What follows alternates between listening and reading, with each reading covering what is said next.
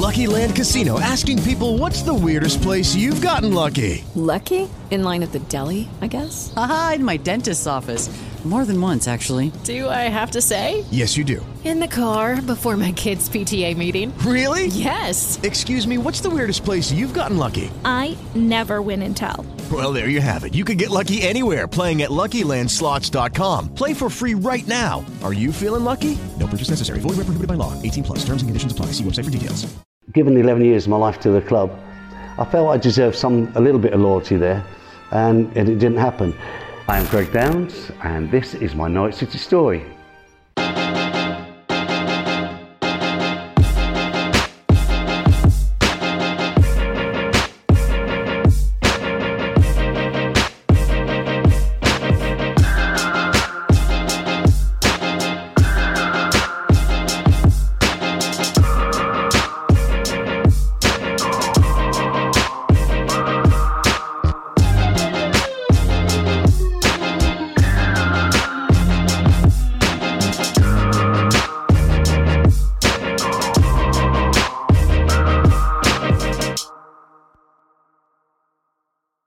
Started playing football probably from the age of about five at my local junior school in Northamptonshire.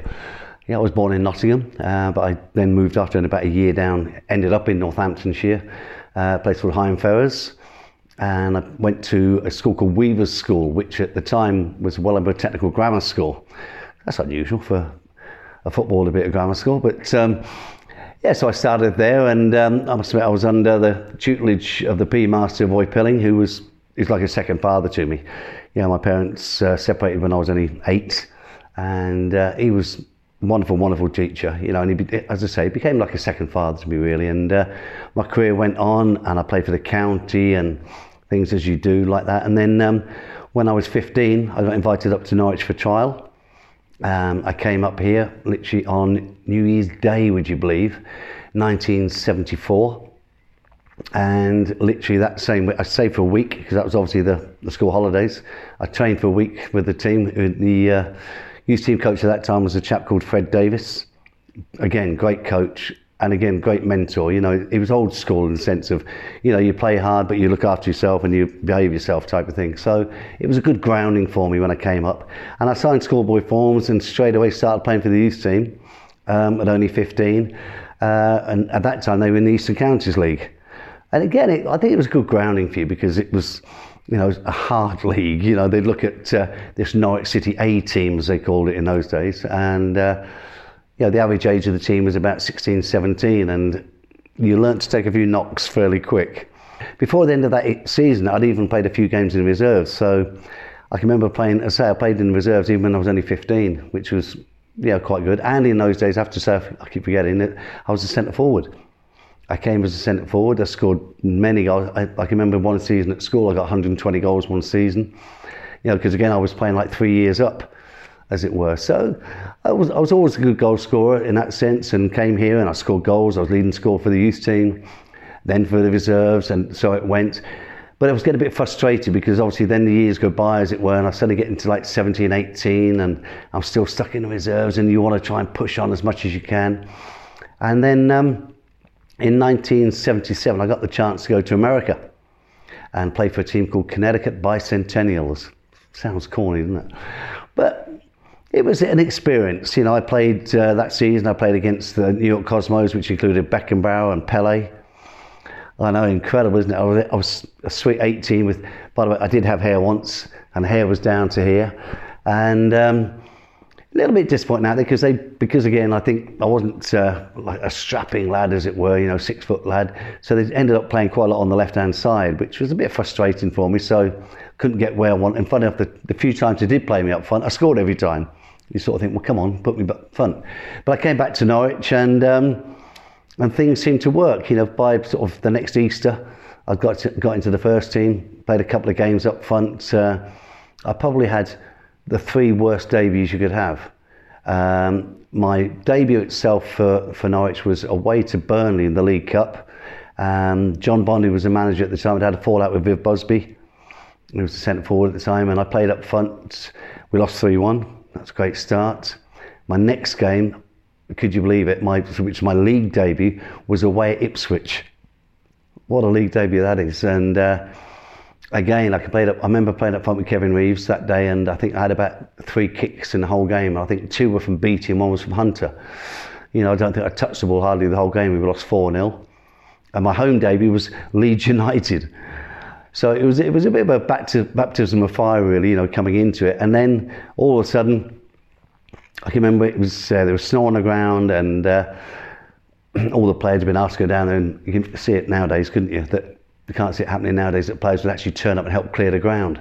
But we were all asked to go down, and we were all there. And, and it was at that time Mel Machin said to me, they just sold um, Ian Davies to Newcastle, and they sort of said to me, "Have you ever thought about going left back?" Because the previous season, my goals had dried up. Um, you can look for excuses. I mean, I often say it was because in that season I played up front with Peter Osgood who came here on loan, and Martin Chivers. Now, unfortunately, those two chaps, as wonderful players that they were, and, great people as well, I have to say that, they weren't going to run too far. And it was a case of, like, the ball went in the channel. Greg, get after that one.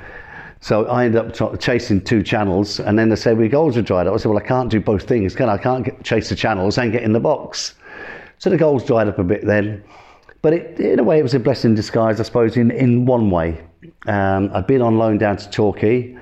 I scored on my debut league. That was actually my league debut against Rochdale. I'd scored on my debut there with a little 25-yard volley. It's funny how you remember these things, isn't it? It didn't happen too often. And then, as I say, I went back to left back. I only played, I think, about 15 games in the reserves at left back and got in the first team. And uh, the rest, as I say, is history. It's um, just developed. I ended up playing the next season. I think I played about 21, 22 games at left back and I thought I did okay. And yet at the end of the season, it was quite strange, really. I got um, told that, they would let me go. And I thought, well, I've just broken through here. What's going on? And anyway, we reported back for pre-season training. I still had a year left on my contract anyway. And I played all the pre-season games. And then I can remember we were playing Ipswich away because they used to have that Willhire Cup at that time. And I think if we beat Ipswich, we won the Willhire Cup sort of thing. And I thought, well, I'm getting fed up with this. I don't know where I'm coming or going. So I had a good chat with John Bond out on the training pitch at Trowse. And typical John Bond style, he just said, You ain't going anywhere. He said, Then I've got to play politics. He says, the, the squad's too big, the board are moaning, I've got to be seen to try and be let someone go. He says, So he said, Oh, by the way, he says, Go down to the ground now, there's a new contract waiting for you. Weird the way things happen, you know. So that was it. And then, then it went on from there. And uh, I ended up, I think I played uh, just over 200 games for Norwich in the end. Which, so it wasn't a bad thing, although part of me still says, in my mind, I think I could have still made it as a centre forward if I'd had those breaks, you know. So it's, it's a little bit thing that wrangles with you, but um, it happens and you, you just get on with it, you know, as a professional. So, yeah, so I stayed on for some time there. Right, oh dear me, look at that. Young man, full head of hair. Yeah, the people, that was my home debut against Leeds United um, as a centre forward, chasing after all with Paul Madeley. And just behind him in the, in the background there was uh, Brian Flynn, uh, ex Burnley and Leeds midfielder. We drew the game 2 2, from what I remember correctly. Um, I wouldn't say I had the greatest game in the world. Again, it was. Uh, it's quite strange, but it's, it's funny when you look back, isn't it? Because behind us is the Barclay end, you know, which was all standing in those days. But of course, that again was when they had to try and segregate the crowds because of trouble, and because obviously back in the late 70s there was a lot of trouble, unfortunately, at football grounds. So uh, I think the hair was probably starting to go then, but um, I don't know. It's uh, but it's quite a good one because again, I, I, rated Paul Madeley as probably one of the best centre halves there's ever been. But again, he was he could play anywhere, couldn't he?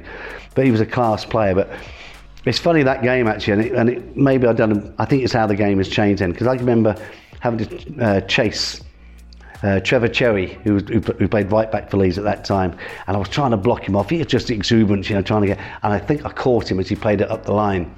Well, it took him about two minutes before I went up in the air, laying down again, and he leant over me, more or less said, uh, "Next time, young man, bleep bleep bleep bleep bleep bleep bleep," and I went and played right wing for about five minutes. but it was a different game in those days. You know, you had to look after yourself because you knew they were going to look after you. Uh, yeah, I've still got the same same figure. I wish.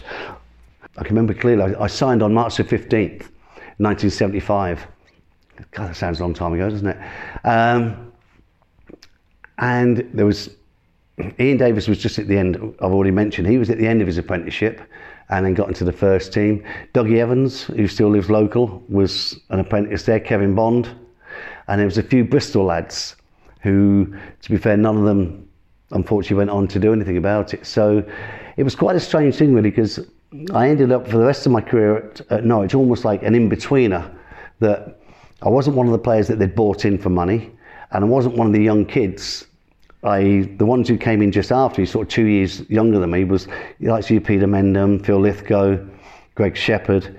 They came in two years later, so I, I was almost like the one the odd one out. You know, I wasn't like one of the senior players. I wasn't one of the kids. And I must admit, I always felt, it sounds strange, but I never really felt as if I was accepted as being one or the other, you know, because the young lads were going out and about, as it were. The older lads had the money, as it were. And it was, it was a strange situation for me. Plus, I got married young. I got married at 22. And um, yeah, I, don't think I ever felt as if I was really part of it, even though I, I gave 11 years of my life to Norwich City, you know, which in this day and age is almost unheard of. With Mel Machin, so I want to know about what it was like when he was talking to you about switching position, but also what he was like to work with and how, how he coached you through that. Yeah, it was it was quite strange. When, as I said, you know, we were clearing the ground up, and you know, I got I thought I got on okay with Mel. You know, I like Mel. I thought he was a great coach, um, very deep thinking. Sometimes I have to say to his detriment in a sense, because whilst he was a great coach, had great ideas, and the training sessions were great, I th- always felt that Mel struggled a little bit at times to put his point across because he was so deep as a person. Um, but it, it, was obviously something that he'd discussed with John Bond at the time. Um, you know, I was I was rattling John Bond's door every sort of uh, month, saying, you know, why are you playing me? Why, you know, like, as you do as a young kid, you want to get on with your career. I'd been to Torquay. Torquay wanted to sign me, um, and John Bond said no chance, which is yeah, it, it, gives you a little bit of a, a fillip, as it were. But um, I just felt my career wasn't going anywhere, as it were, at Norwich City because at that time you had Kevin Reeves. Um, I'm not sure if you had Viv Busby there at the time. You had a lot of other players were at the club. Um, uh, Robson was there, people like that, and you suddenly looked and they brought Roger Gibbins along, and you suddenly looked at it, and I thought I was about fifth in line. I thought, well, crikey, hang on, this is. I was still trying to score goals. I was still playing. I thought I was playing okay in the reserves, but not really getting that chance. And I thought, you know, I was 19 at the time, and, and it's you know, football's a short career, and before you know it, you can just carry on, and then suddenly bang, you dropped off the edge. So when he said go back to left back, I thought the actual quote Mel used, which was quite strange, was um, "You got a cracking left foot, and you're nasty enough." I don't know how he meant that. I thought it was me thinking I was quite a nice lad, but uh, he obviously saw some sort of tenacity in me that I didn't mind leaving my foot in, as it were. I didn't mind putting a tackle in, and and I think actually it did me a good stick going back to left back because, again, I have to say, as a centre forward, I was the biggest moaner in the world. I was dreadful. You know, if the if the fullback didn't deliver the ball where I wanted it, God, I'd give him some some stick. But I think that stood me good stead because now when I had the ball at my feet, trying to deliver that same ball I required, I knew where it should go. And I must admit, one of the things I, you know, Ken Brown, who when he took over, I must admit, he and I didn't really see eye to eye. Um, but the one thing he did say was that I probably had the best left break in the, in the club, as it were, you know, delivery, and he always used to say I was the best cost of the ball. Again, I, I still feel that came from being a centre forward, that I knew where the ball needed to be. And so again, and I used to, and I must admit, I used to practice and practice and practice. You know, the team would, you know, training would finish, I'd be out there again. Got to practice it. And the same with free kicks. I can remember seeing Ted McDougall as a kid. You know, when he struck a ball, the ball was still rising as it hit the net. As a 16 year old, when Ted was there and I first joined, when I hit a ball, it was dipping into the net. And I kept thinking, how did you get that? You know, he's not that much bigger than me. So I used to practice. It's all about technique and about the way you hit the ball. And eventually, I suppose in a way, I suppose I got known as a little bit of a, a free kick that, you know, I could hit the ball from free kicks, scored a few long range ones. And that was purely from, as a young kid, practicing. I've got to strike the ball properly. And again, that helped me when I was delivering the ball. Oh my goodness. Well, well there we go. Well, I'm guessing that's taken at the training ground because I've got the training kit on. Full head of curly hair no, no, I've never seen this picture. So this is a new one, I must admit. It's uh, I look like a totally different person, really, don't I? You know, it's amazing what hair does for you, isn't it? Yeah, but sort of unkempt. I don't know whoever took that photograph, but uh, if they put it on the fireplace, that'll keep the kids away from it, wouldn't it? Yeah, I'd say I'd say probably 17, 18 in the, in the way the training kit is and stuff like that. But uh, yeah, we'd been probably at Trowse. You know, I'm not sure it was at Trowse or one of those days. In those days, the um, apprentices used to have to turn up on a Monday morning and clean the ground up at uh, Carrow Road. You know, you literally in those days you had grass banks behind both stands, and uh, you literally got given a, a bucket and a spade. Said that's your grass bank, and you literally had to go and pick all the grass up, clean that bank up, and then you then had to join. You to um, employ due respects then some pensioners who would come in and sweep all in between the seats in the south stand and all that and we'd have to go and help them then get all that up into buckets just as the wind then blew it and chucked it all over again we start again but it was funny because you'd have two players who would have to go in and clean the boots on the Saturday and the other six or seven apprentices that's what we had in those days would be out on the ground but the worst thing was when you have to clean the toilets and the toilets in those days were like just open air jobs you know and uh, the other good thing was because when you think about it, in those days, when I was an apprentice, I joined on seven pounds a week. And whenever you played West Ham, they used to throw coins and you used to double your wages because you'd walk around the track. There's 50p, there's that, and you know there were pound notes in those days, but so it was all coinage. But you'd, you'd almost like double your money on the side. You know? It was great. Yeah, I'll do that. you'd fight to see who can get in front of the Barclay and where the West, West Ham supporters were. So that was scary what can I say with John Bond? I mean, he was this larger than life character. I mean, he was one of those sort of people that, you know, he walks into a room and everyone straight away is like, it just had that presence about him. Unbelievable coach. You know, every every coaching session was a joy, you know, but because, because it was all based on you've got to get forward, you've got to get forward. We're there to create. We, you know, he used to say, I want you to excite me. And it's funny, actually, argument. So I'm digressing slightly, but um, in my later career, when I was manager at Hereford, we played against Shrewsbury, and John was manager at Shrewsbury. And I can remember looking across at the dugouts. We both stood in the technical areas, as it were. And I can remember thinking, "My goodness me, hasn't life gone in full circle?" You know, there's big John Bond there, and I'm here as manager, and it was it was surreal. One funny thing, I remember a little story that. Um, a good friend of mine, when I moved to Coventry in the end, uh, was a right back who'd been at Coventry and Birmingham, uh, Harry Roberts. Um, he was left back as well, and he played at Birmingham under John Bond. And he tells, and Harry was a bit of a celebrity in the Midlands. He actually bought his own books out and things like that because they were so funny, brilliant stories he told. And one of the stories he tells is that um, when John Bond was manager at, um, at Birmingham, he took hold of a lad called Robert Hopkins, little winger, good, good little player, nasty little so and so. And um, he said, Hoppy, I'll have you playing for England.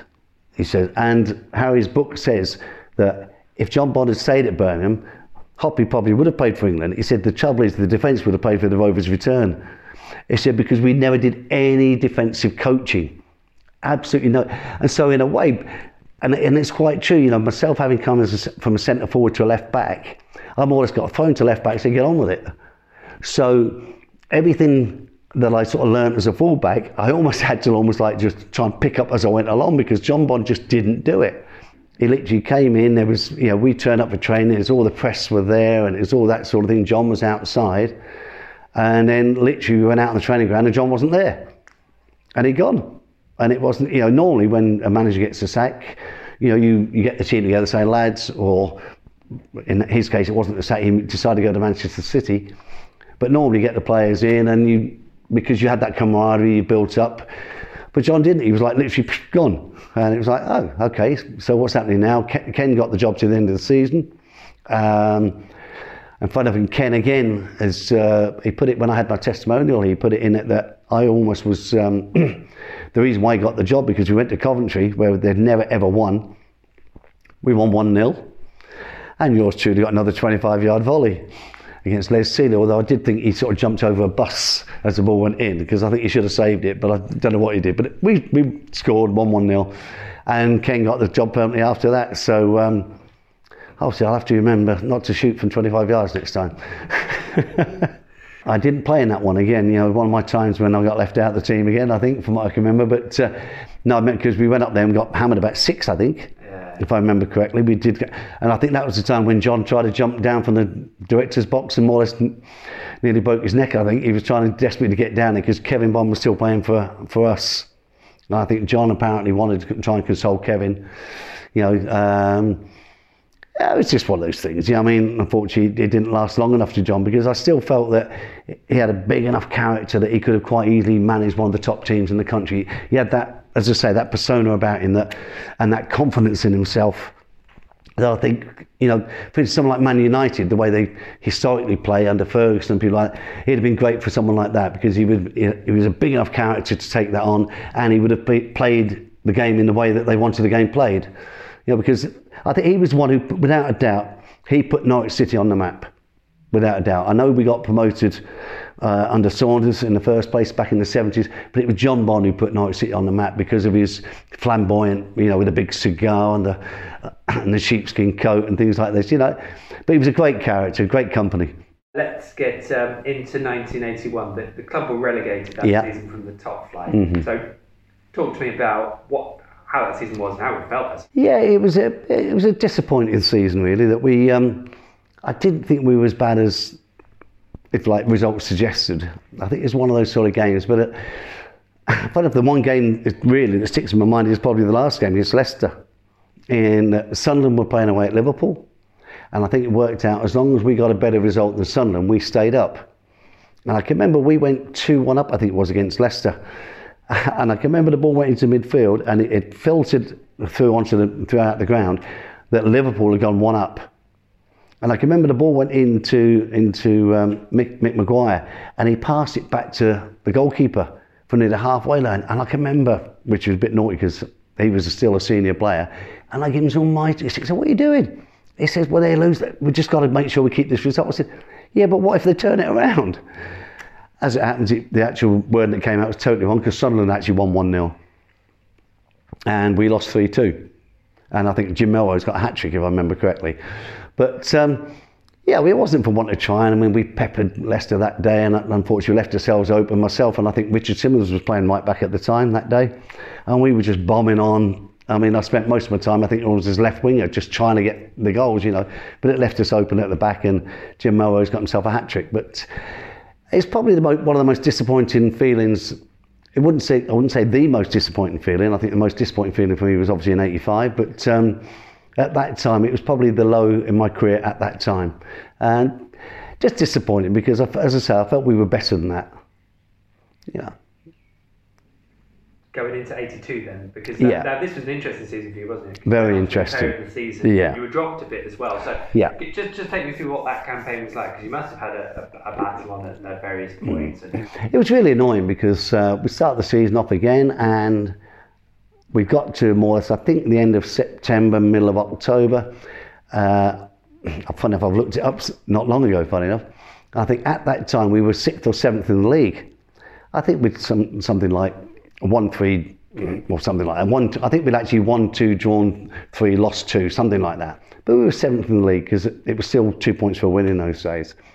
And um, I think really this is in a way summarises my relationship with Ken Brown in that way because I thought I was playing okay, but we Joe Royle by then had come to the club, and Joe, as you know, his big mate was Willie Donachie, and Willie has ever since that time when Joe got into management, Willie Donachie was always his assistant. So there's obviously was a close affinity between the two, which is fine. I got no problem with that at all. But the problem was then Ken Brown decided to bring Willie Donachie back from America to play. Now, as I said, we were at that time seventh. We had what I call a steady start after getting relegated. I think the club between then and Christmas won one game. And of course, again, like I did before, I'm banging on his door saying, you know, what are you doing to me? The, the press was good for my uh, ego, as it were. Every week, you know, Greg Downs, you know, why is he not playing and, and things like that. And I think one of the big things, I can remember we went down to Cardiff and apparently we'd gone down the night before and, and I didn't know and, we, and we're out and I'd just then been told in, in the team meeting at the hotel that I wasn't playing. I thought, oh, another wasted trip down there. And I can remember Sir Arthur South, bless him, he came across the car park and I was outside at the time. He comes, shook my hand and says, Oh, Lady Carter sends her love. Absolutely wonderful. Brilliant. You're back in the team. I said, Well, send the love back. I'm afraid I'm not playing. and he was like, What do you mean not playing? And apparently in the EDP, the night before, it's Greg Downs is back. He will be playing. Da, da, da. No, I wasn't. We lost the game 1 0. And then eventually I got back in on Boxing Day. So it's that long. It was a long old break out of it. And um, it was not the best either. We played Luton and lost 3 1 at home. I thought, well, that's a good start. But we then went on a run where I think we only lost one in the next 19. Unbelievable run. And um, as I say, it's history. We got promoted. I know that, uh, yeah, I got Player of the Year, and I know Ken Brown was not happy with that. And you can understand it as well. You know, he left me out for the season. I come back in, and, it, and we didn't get promoted because of me. I mean, that's ridiculous. You know, again, I mean, there was many factors.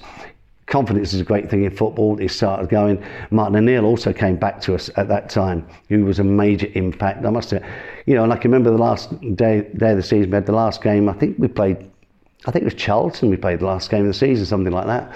And um, and Duncan at that time had retired. He was in charge of the the awards and all that sort of thing. And he came up to me and said, You got of the year? I went, Yeah, all right, have a laugh, aren't you?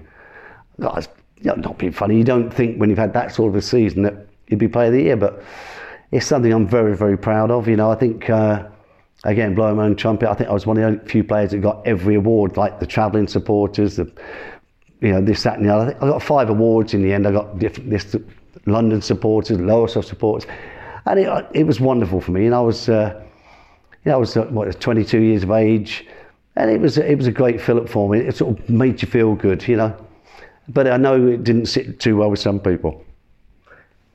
Goodness me, look at that. Now the hair is now starting to go. With me on a, on a pool table, looking at that, or snooker table, I'm not sure what it is at this, this point. I think it's a snooker table, this one.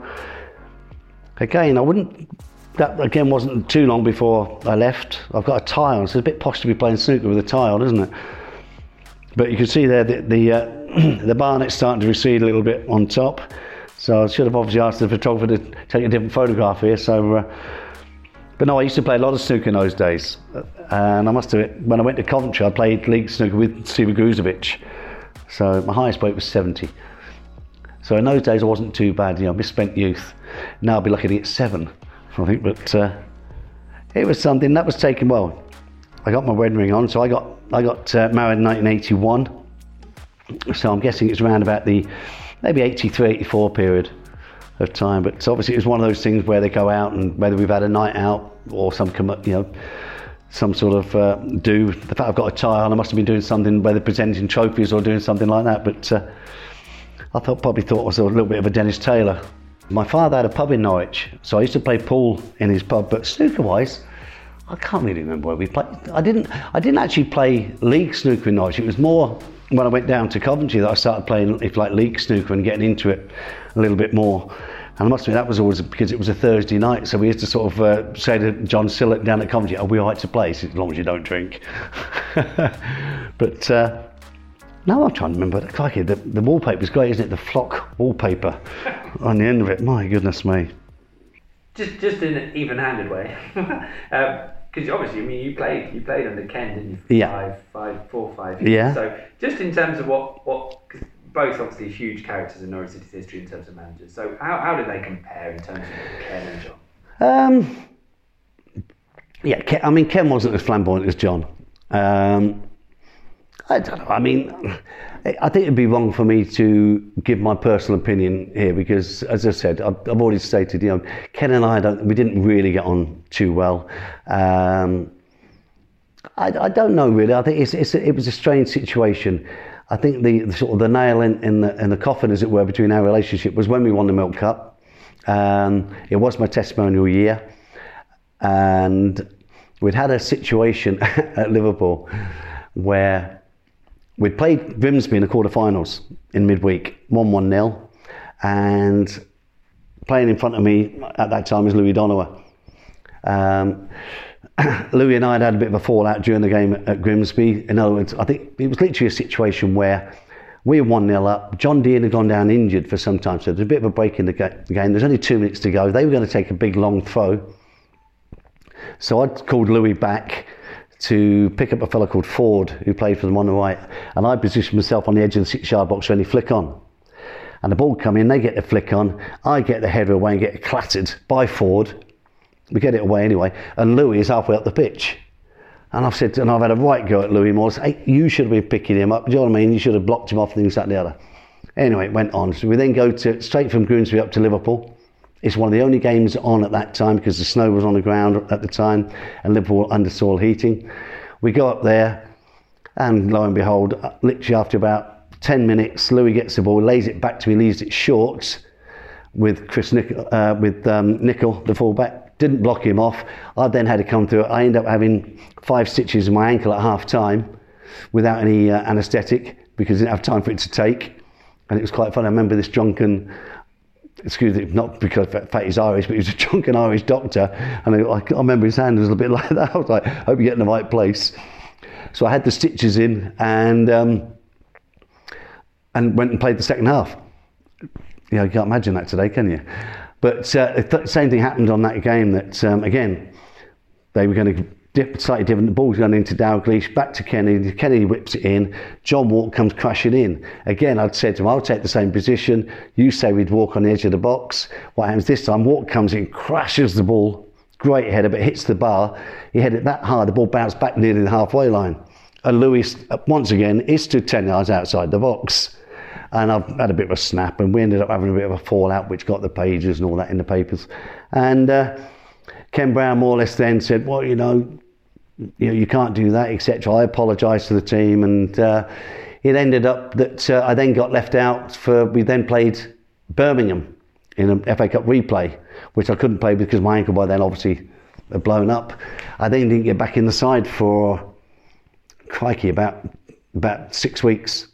And, and I had a chat with Ken Brown again. The fact that you know I spent 11 years here, and Ken Brown had assured me that I would be playing or some be within the squad because there was only one sub then, but I would be in the squad for Wembley. And I thought, fair enough. We get to Wembley, we go down to Beaconsfield Hotel, and then he announces on the Thursday, no, you're not in the squad, you're not this. And he brought back John, D, uh, John Devine in as sub. And God, good luck to John. You know, at the end of the day, I'm pleased for him. But John hadn't been in the squad since October. And to suddenly get, you know, in, having given 11 years of my life to the club, I felt I deserved some a little bit of loyalty there, and, and it didn't happen.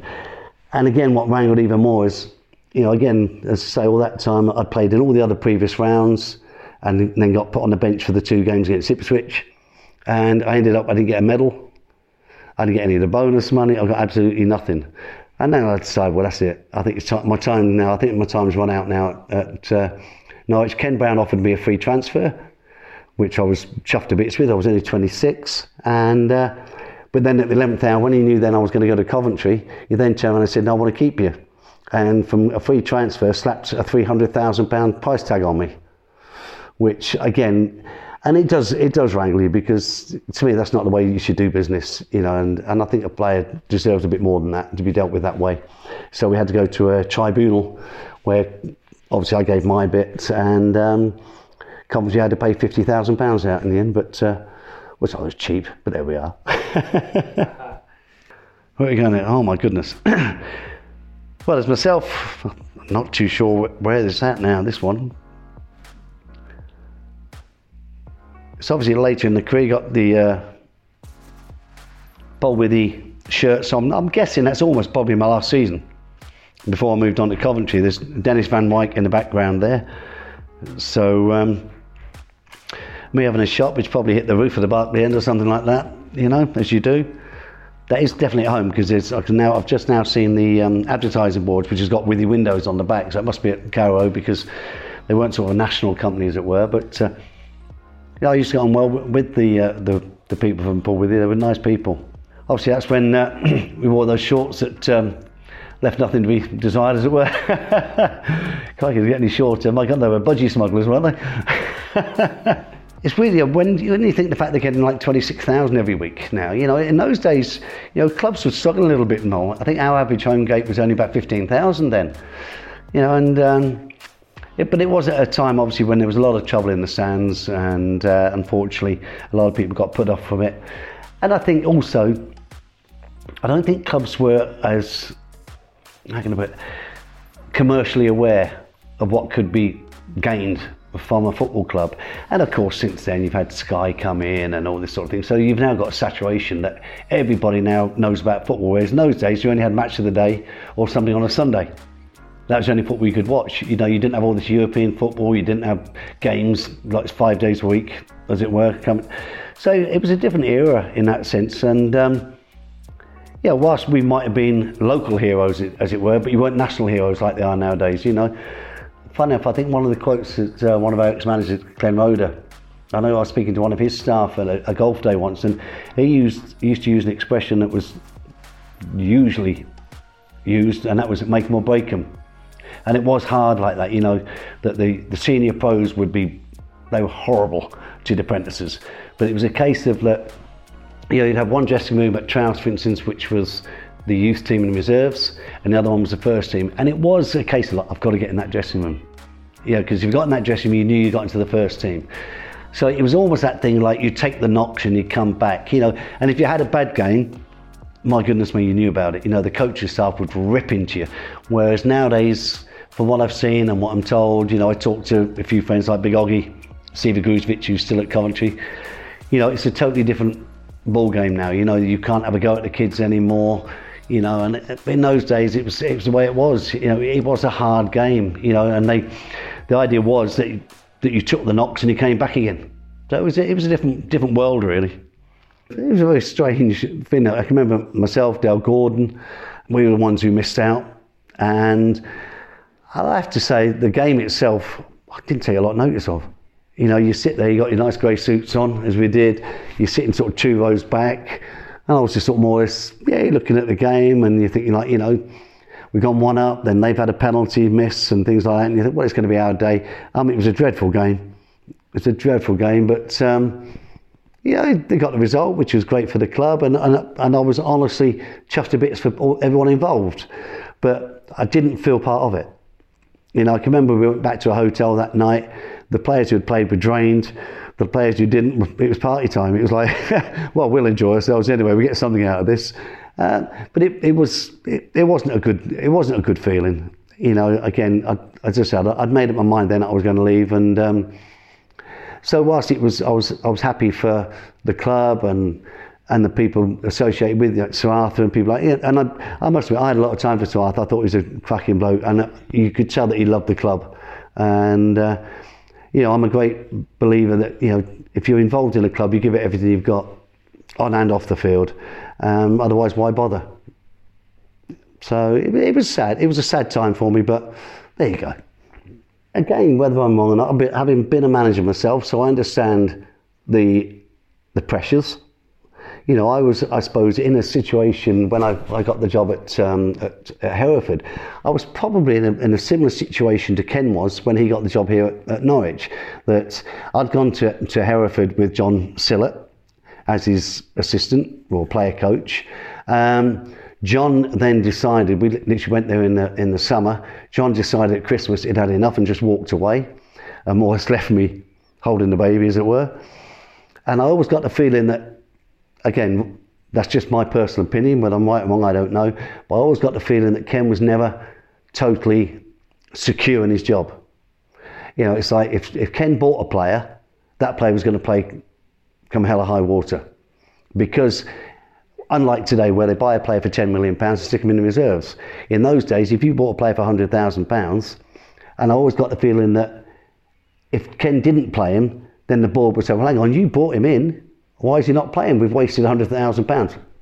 Um, it's just a figure out of the air, but and that's so. Therefore, I always got the feeling then that there were certain players, and it was something that really got to me. I remember, funny if you go back to '81 when we got relegated, all of a sudden in the press it was it was a case of like, can we hold on to Chris Woods? Can we hold on to Dave Watson? Can we hold on to John Deehan? Can we hold on to this player, that player, that player? And they're all players that have been bought in. Now, my argument to that was, well, hang on, if they're such great players, how come we got relegated? You can't turn around and say it was just the local lads like myself, Paul Haylock, or Richard Symonds, uh, Peter Mendham. Do you know what I mean? And it was it, it, was something I always felt was wrong in you know in the way that the setup was. You know, because at the end of the day, you, we get relegated because at the end of the day, I thought we were better than than a team to get relegated, but at the the day, we did get relegated. And and everyone has to take their share of the criticism for getting relegated. But it just felt that, as usual, it was always well, it must be them. As I say, Ken Brown was going to give me the free transfer, and I had a chance to go into Derby um, with Arthur Cox as manager. I could have gone to Derby, who were in Division Three, and I, he offered me three times more signing on fee and a third more money per week than Coventry City did. But I went to Coventry because I wanted to play top league still. And the fact that Coventry, unfortunately, at the uh, Malays of, of uh, Norwich, had stayed in the, the top league, and it was a case well, I'm going to Coventry. You know, I was 26. If I, I mean, Ken Brown actually said to me when he turned around and said, "No, I want you to stay." He said, "Because you're great with the kids. I've been in reserves." He said, "You've been great with the kids." He says, "You know, there's probably a coaching role for you." And I said to him, "I'm 26, not 36." You know, if he'd have said it to me when I was, say, 32, I might have thought, well, maybe that's not a bad way of looking at it now, because it was always my intention to go into the coaching eventually. Um, but not at 26. You know, I've still, I still had a bit more years playing there left in me. Is it fair to say that Cov and, and 87 made up for that? Yeah, I must have. I, yeah, uh, it wasn't very. Um, probably the nice thing I ever did, but I can remember we, we actually came back after we'd won it and we played Norwich early on, probably in about the second or third game, I think, here, and that, which was, and I think it was a boring nil-nil draw, I think, from what I can remember. And I, we were in the tunnel, and Ken Brown came up to me, and I have to say, I've, I've never been two-faced. You know, I, I've always said to people that uh, if you ask me a question, I'll give you an answer. If you've already got the answer you want, then don't ask me the question you know, because I would give you an honest answer. And um, I thought it was a little bit for Ken, you know, he came up to me like shook my said, Oh, I never thought you'd win it. I said, Well, that's two things you got wrong then, isn't it? you know, it was one of those things, you know, it, it, turned out great for me. And I must do it again, not to uh, sort of nice on me, I suppose, I always say that in my own little tongue in cheek way, I got the big one.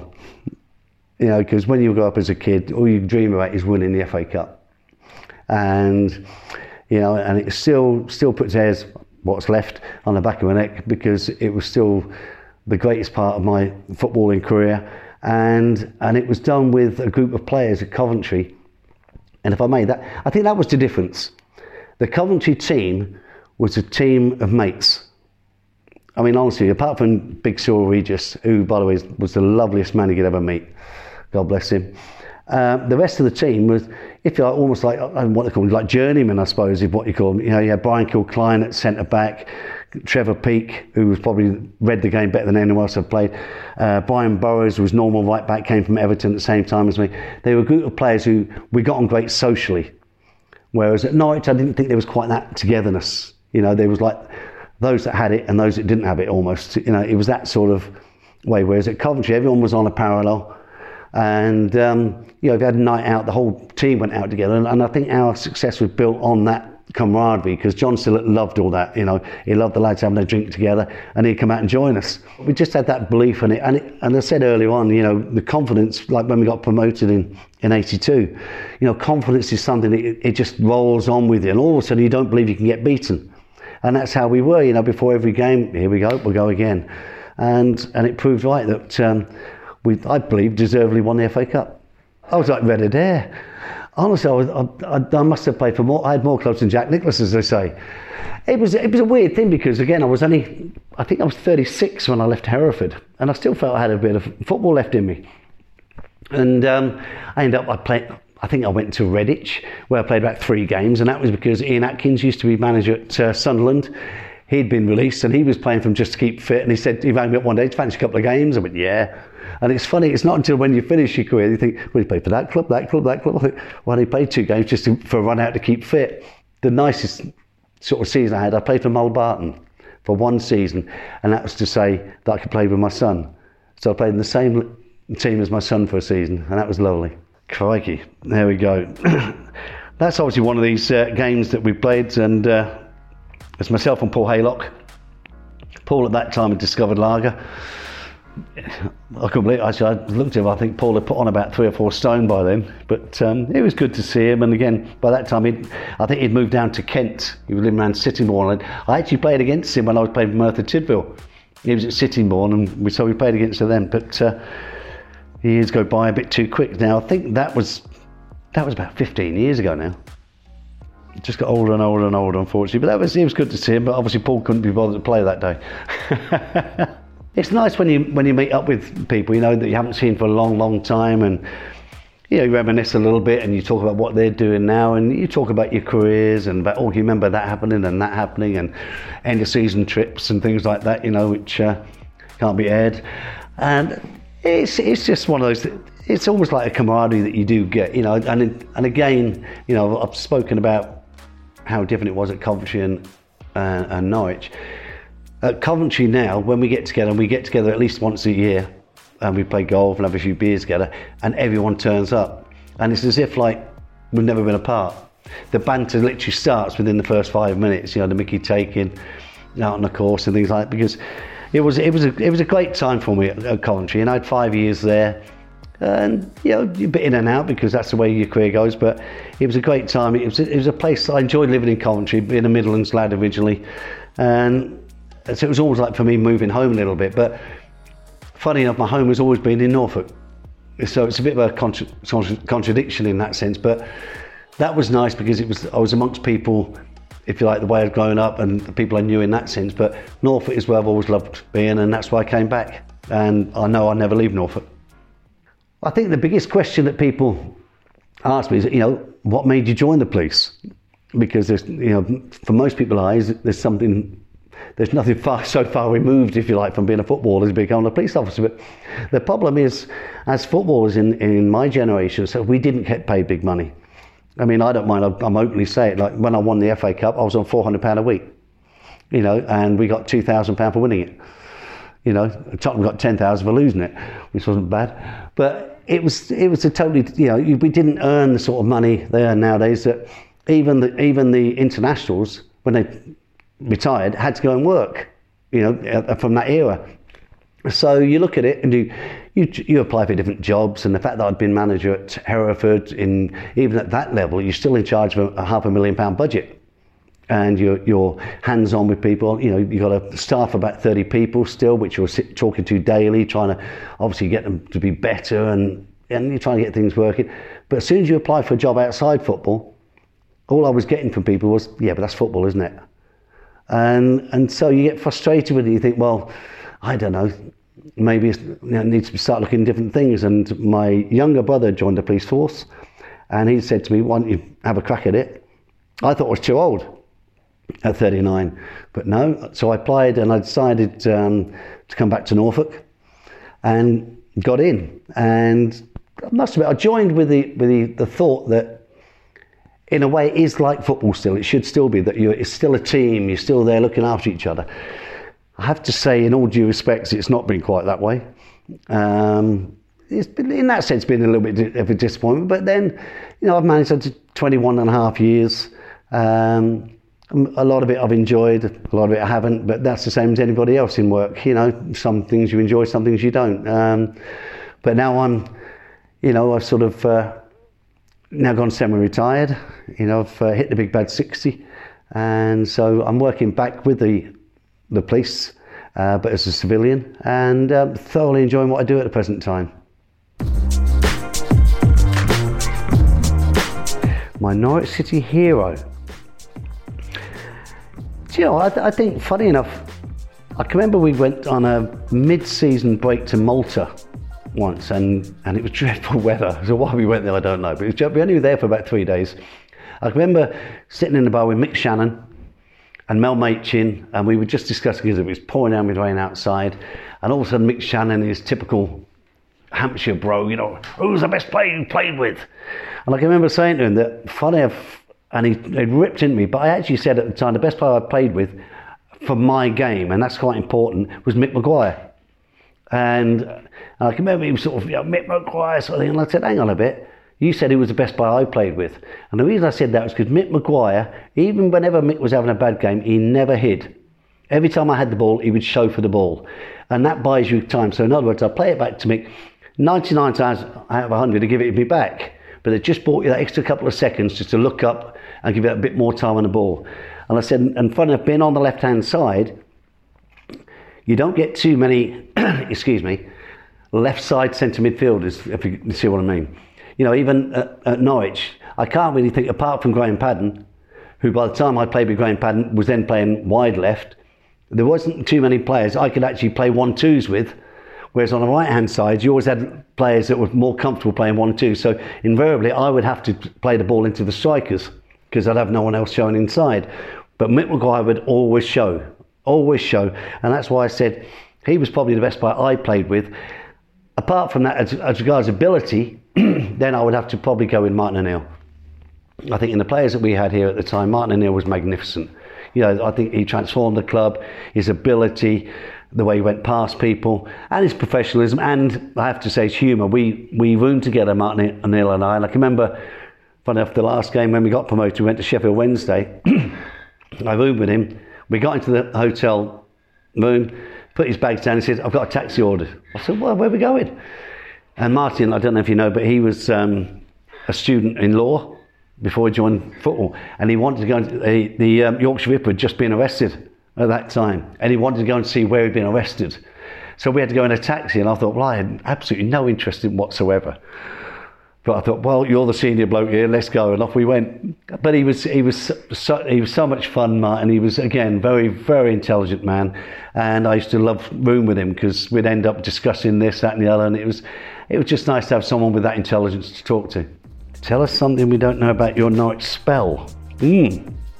Yeah, it's very hard that really because, as I say, I think I've always been quite an open book really in that sense. That uh, I don't know. I think I probably put a transfer request in probably on four four different occasions. You know, because again through being frustrated about the way it was going. I think a lot, not a lot of people know actually. I was um, when I finished my apprenticeship, I was actually I don't know if it's the right word. I won't use that word, but um, I got offered the chance to actually go to Ipswich as a centre as a centre forward. I was centre forward then, so I played against Ipswich quite often.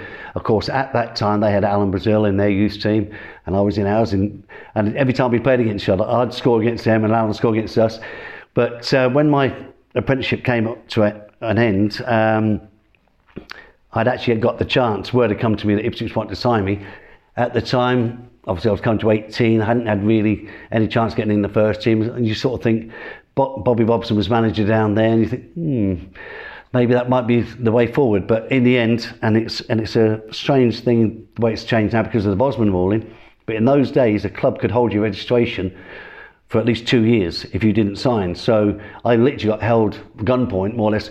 No, in fact, John Bond called me in and called my father in and, and more or less said he's been got at any down the road. So word had obviously got round. And um, he said, Well, I tell you now, he's not going anywhere. And I held out because they were going to give, when you signed a, um, a professional form, by that time you're on £15 a week as an apprentice, and the club paid £10 a week for your digs. When you signed as a, as a pro, full pro, you were on £30 a week, but you had to pay tax now suddenly and had to pay your own digs. So you're actually worse off as a pro than you were as an apprentice. And I held out to get £36 a week. so, yeah, did it, £36 a week. So it's different. I think it nearly ended early. I think, I suppose, this sounds very big headed, but I honestly don't believe there was any doubt that I would sign pro forms or I'd be offered pro forms. Yeah, I was leading scorer all through the youth team reserves. I got into the reserves at Norwich at 15. I was a regular more or less from then on. Um, and I can remember the, the other apprentices because one by one used to have to go and knock on the and by that time it was John Sainty, he was the youth team coach. You have to go and knock on his door and sort of say, I need to have a chat, am I getting a contract, am I not? And all I can remember the other apprentices saying, Well, you're going to go and ask or what? I went, Well, I don't. He said, We haven't got to have you, but you've got to do it, sort of thing. So, sounds very big headed, but I, I, knew I was going to get offered a pro contract. Um, I think the times then when it nearly ended, I think you, you get frustrated. I came back from America and you're thinking, you know, and then I went on loan to Torquay. And that's when you think to yourself, well, they could have sold me to Torquay. I could have turned it down and said, no, I'm not going because I had another year's contract. But you do then think, ooh, if they're prepared to sell me to Torquay, is that going to be the end of my time here? So that's probably the, the only time I thought, oh, but you are always, because you only ever sign a two or three year contract, as a youngster like that, when you're in and out the side, you're, you're always a little bit dubious about whether you're going to get offered another contract, and then you think, well, does someone else want me? I think what which didn't help me, funny enough, which we've elaborated on, the fact I lost my hair early didn't help me. And I can remember, I'm being serious now because I can remember playing in a reserve game when I was I was 25, so it was that last sort of season. And I can remember playing at Luton and it chucked it down with the rain. And I, my mother told me the story that she was up in the stand watching because she just travelled down from Northamptonshire to watch it. And and someone from the crowd shouted out, you know, to Luke, play, "Go if you can't beat that old bugger!" And my mother turned around and said, "He's only 25." and I think that was the thing. And, and even when we got to the cup final, you know, in and I was 28 when when I won the FA Cup. Again, in a lot of the reports, he said the veteran Greg Downs. I thought, well, he's 28. So the fact losing your hair, I think sometimes people thought you older than you were, and I, I, honestly believe that curtailed a little bit at times. Maybe offers you could have moved to other clubs, you don't know, but a lot of clubs, he's getting on a bit now. We want to go younger than that, but maybe that's just me thinking that way. Who knows? Favourite Night City moment, without a doubt, it's got to be when I won the, the Player of the Year. Um, it was something I'm very, very proud of. It's something I believe as every footballer to get voted Player of the Year is, is something a bit special.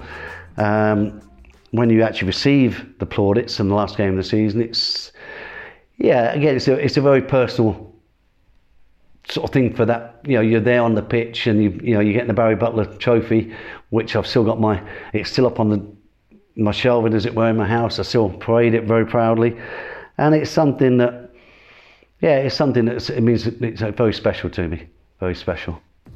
And who do you miss and why? Crikey. I don't know really. I think um, thankfully my mother's still alive, so that's uh, a massive thing.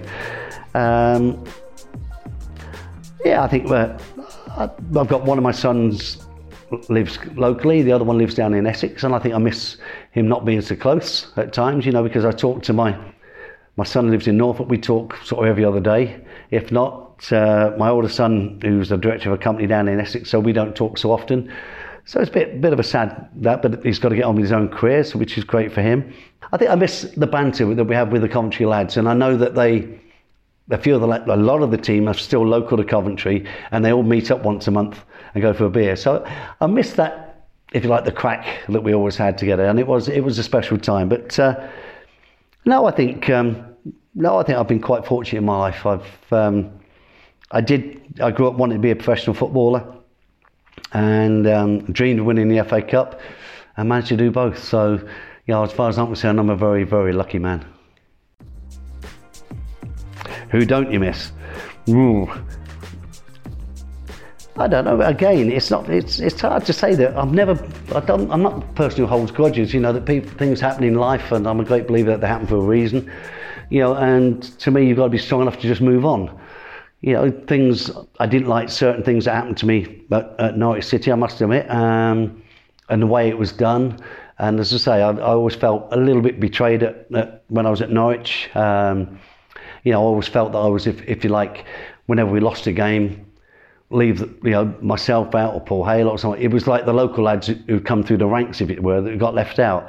And I always felt that was wrong because I always felt in a way that we were the ones who put more effort into it because we'd grown up with the love of the club.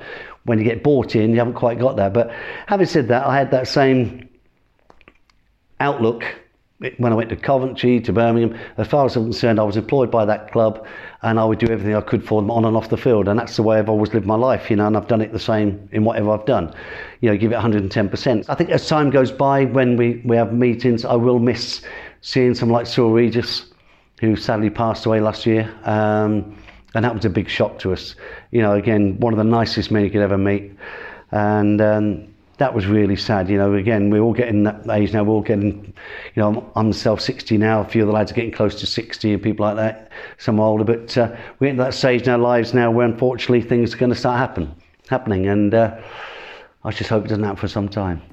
Norwich City regret was, yeah, I think in a way my regret for Norwich City was, I don't know if you call it regret, but obviously it would be not playing in the Milk Cup. I think that was the biggest thing. You know, as I say, coming here as a kid going through the ranks, as it were, climbing up the ladder, as it were, and then and then to have it taken away from me. That was that was something that really hit me hard, you know, at that time. And um, I wouldn't say I, I regret move. I don't regret move, leaving Norwich because I felt it was the right time for me at, at that time. But uh, yeah, it, it's hard to say. I mean, obviously, there's I've had a few things in my personal life that you regret that you either should have done or shouldn't have done, but that's a personal thing. And um, but again, you move on, you live with it, and you get on with it. So you can't think about what happened. You just got to look for the future. What's the grass greener? Yeah, it definitely was going to Coventry. Without doubt, it was greener. You know, I've fulfilled everything I wanted to fulfil.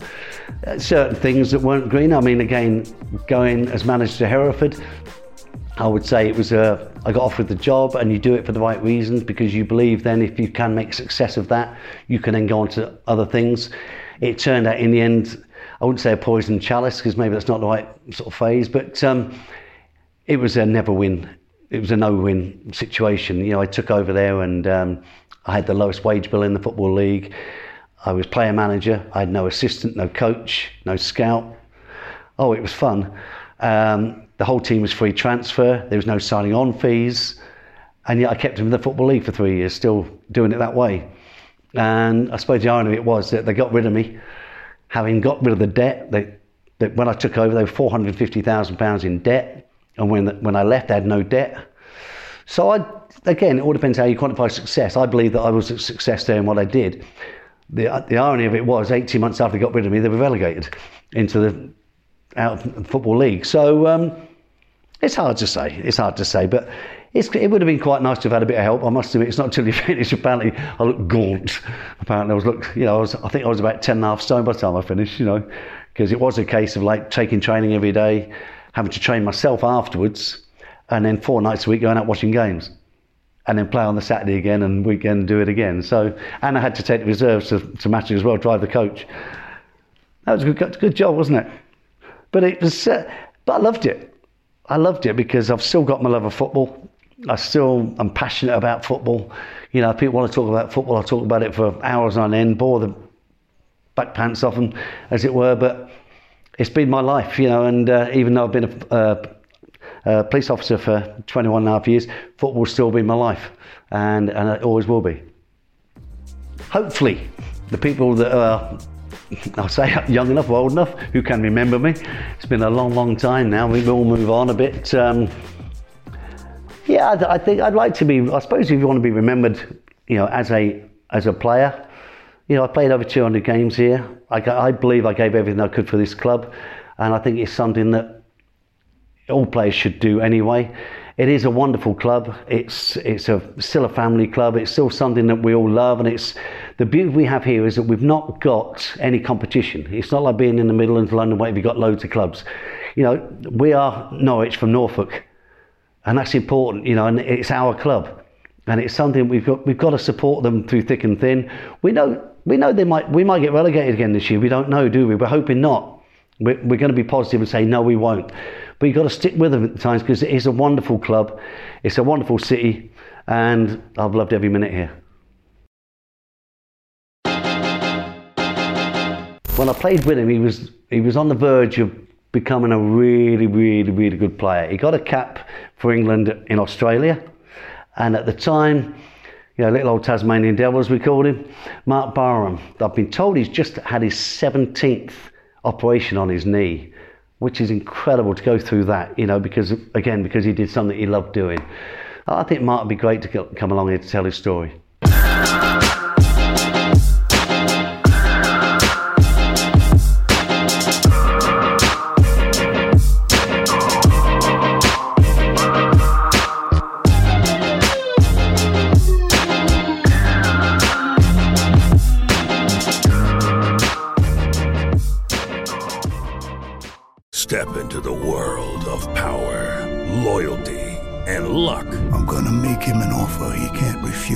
Family, cannolis, and spins mean everything. Now, you want to get mixed up in the family business. Introducing The Godfather at Chumbacasino.com.